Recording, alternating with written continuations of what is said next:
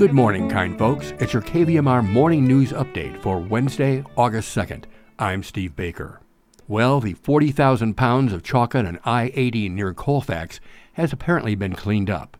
And whether you knew him as Wes Nisker or Scoop Nisker, he has passed. More on that later, but first, regional weather. Nevada City, Grass Valley today, sunny and a high of 84. Tonight, mostly clear, low 56 sunny and 82 on Thursday, and yep, up to about 93 by Saturday. And Sacramento, Sacramento today, becoming sunny, high 85. Tonight, mostly clear and a low of 58. Thursday, sunny and 86, and Sacramento will be in the three digits at 102 on Saturday. And Truckee Tahoe, today, mostly sunny and a high of 80. Tonight, mostly clear, low 41. Tomorrow, sunny and 79. And today, in Placerville, a few clouds from time to time and a high of 85. And Angels Camp today, mostly sunny, high 89. It could be hot chocolate gone wrong. And it probably wasn't the ooey gooey and sticky mess firefighters expected first thing Monday morning. A semi truck hauling 40,000 pounds of chocolate caught fire at about 4:15 a.m. on Interstate 80 in Placer County near Carpenter Road and Colfax. Firefighters responded to calls of a commercial vehicle fire in both westbound lanes, not far from Highway 174, according to CAL FIRE Nevada, Yuba, Placer County, and the California Highway Patrol. The fire was held to a trailer, according to CAL FIRE, and did not spread to the surrounding wildland. But the mess required extra time, according to CHP's incident log. That included a loader and dump truck. The fire was still smoldering around 8 a.m. Photos posted by CAL FIRE crews showed the trailer that caught fire dripping from the confectionery treat. Probably not something to roast marshmallows with. And CAL FIRE said in a 10 a.m. post on Monday that traffic delays were expected to continue until around 3 p.m. as crews continued to clean up chocolate. No injuries were reported to the two occupants in the truck, CAL FIRE said, and the cause of the fire remains under investigation. Remembering Buddhist teacher and author Wes Nisker, born 1942, died 2023. This from Rod Meade Sperry. Wes Nisker, the Oakland based Buddhist teacher, author, and radio personality who went by Scoop, a nickname assigned to him by Abbie Hoffman thanks to Nisker's coverage of the Chicago 7 trial. Whether you know him as Wes Nisker or Scoop Nisker, he's died. Nisker was the founder and co editor of Inquiring Mind, a journal for the Theravada Insight Buddhist community, whose origin story is conveyed briefly on the journal's online archive. In 1983, Vipassana teacher Joseph Goldstein asked Wes Nisker to create a journal that would serve the growing community of insight meditators in the, in the West. Nisker invited Barbara Gates to help. Thus was born Inquiring Mind, a donation supported semi annual print journal.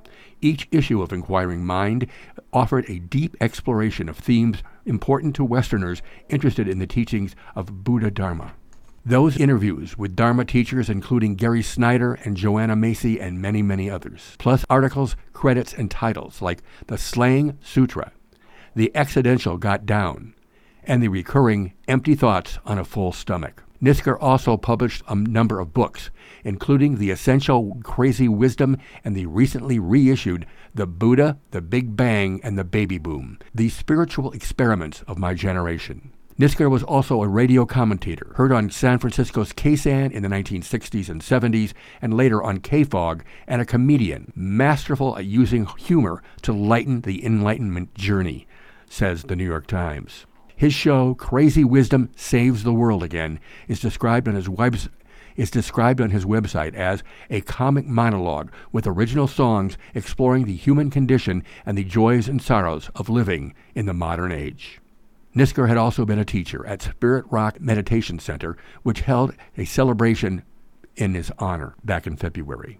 Writing likewise on Facebook, author Rebecca Solnit recalled, When I was just a kid, Wes Nisker was Scoop Nisker, doing the news program on FM station KSAN. And his sign off line was always, If you don't like the news, go out and make some of your own.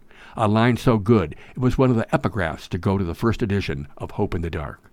Then he became a Zen Buddhist and did his best to benefit the world in other ways.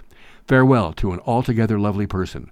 May he rest in power, having made enough good news. Performance artist, teacher, and author Nina Wise writes of him. My beloved friend and colleague, the brilliant, funny, wise, and cosmic Wes Scoop Nisker, passed away peacefully this morning. He had been suffering from a neurological disease, but managed in a way, but managed in a remarkable way to remain at ease even as his mind and mental acuity declined. He maintained his sense of humor and wisdom, and his heart seemed to grow wider and more loving and brilliant day after day. There are no plans for a public memorial. Please light candles, say prayers, make some cosmic jokes, and help send Wes on his way into the universe of light and dissolution. And pull out one of his books and read a few passages out loud the universe and thousands of his students and fans will laugh along with you.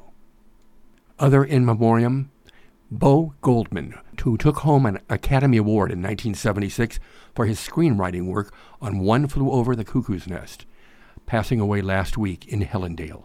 He was 90.